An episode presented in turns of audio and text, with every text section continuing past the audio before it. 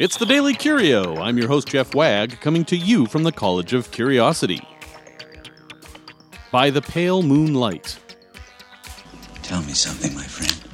You ever dance with the devil in the pale moonlight?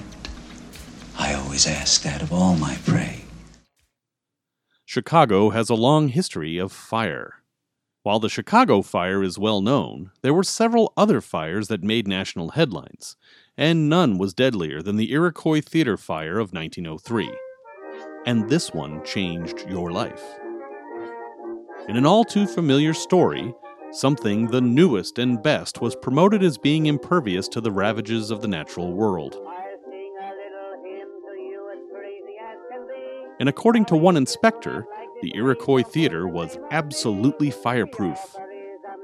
With a sprinkler system and dozens of doors for a quick exit, as well as an asbestos curtain designed to smother any flames that might occur on stage, it was billed as the safest theater in town.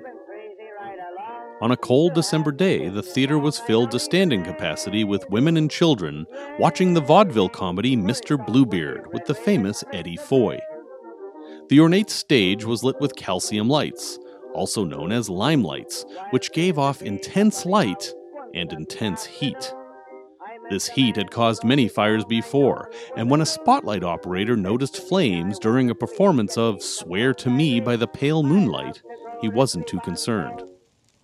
But when the stagehands were unable to put it out quickly, the flames rose to the roof. Everyone knew something was wrong. Theater fires were tragically common at the time, which was why the Iroquois was advertised as fireproof. The audience could see the flames and smoke, and thinking of all the previous disasters, they rushed towards the exits, increasing the chances that they would become victims in their own tragedy. Eddie Foy, seeing what was happening, got on stage with the fire burning behind him and urged people to stay in their seats. The asbestos curtain was being lowered to separate the fire from the audience, and there was more danger from trampling than from fire at that point. The curtain came down and got stuck on a ladder. Someone backstage opened the giant loading doors, and a gust of fresh air fed the fire. Flames came through the opening in the curtain and into the theater. Absolute panic ensued, and Eddie Foy was helpless to stop it. What happens next is a gruesome story, and one that's often told. If you'd like to learn it, you can find it for yourself. Know that 602 people, mostly women and children, died that day from a combination of trampling, smoke inhalation, burning, and falling. After the fire, several things were learned. Most of the doors that were installed to prevent this type of thing were locked to prevent people from sneaking in. Ushers were supposed to unlock the doors in case of fire, but they were all the first to run out, their duties unfulfilled. Even if they had unlocked the doors, the hinges opened inward, meaning that a crush of people would have prevented them from opening at all. The sprinkler system was not fully installed and did nothing to stop the flames. Much of the fireproof material was actually dry wood, and even the asbestos curtain later proved to be made of paper. It looked like asbestos, but would have been useless in holding back the fire. In short, the Iroquois Theater was a death trap from the day it opened its doors. Shortcuts were taken to get ticket sales coming in as soon as possible, always with the promise that these deficiencies would be rectified later. Though many people, including the theater owners, inspectors, and even the mayor, were investigated, there were no criminal charges filed against any of them. So, an awful story.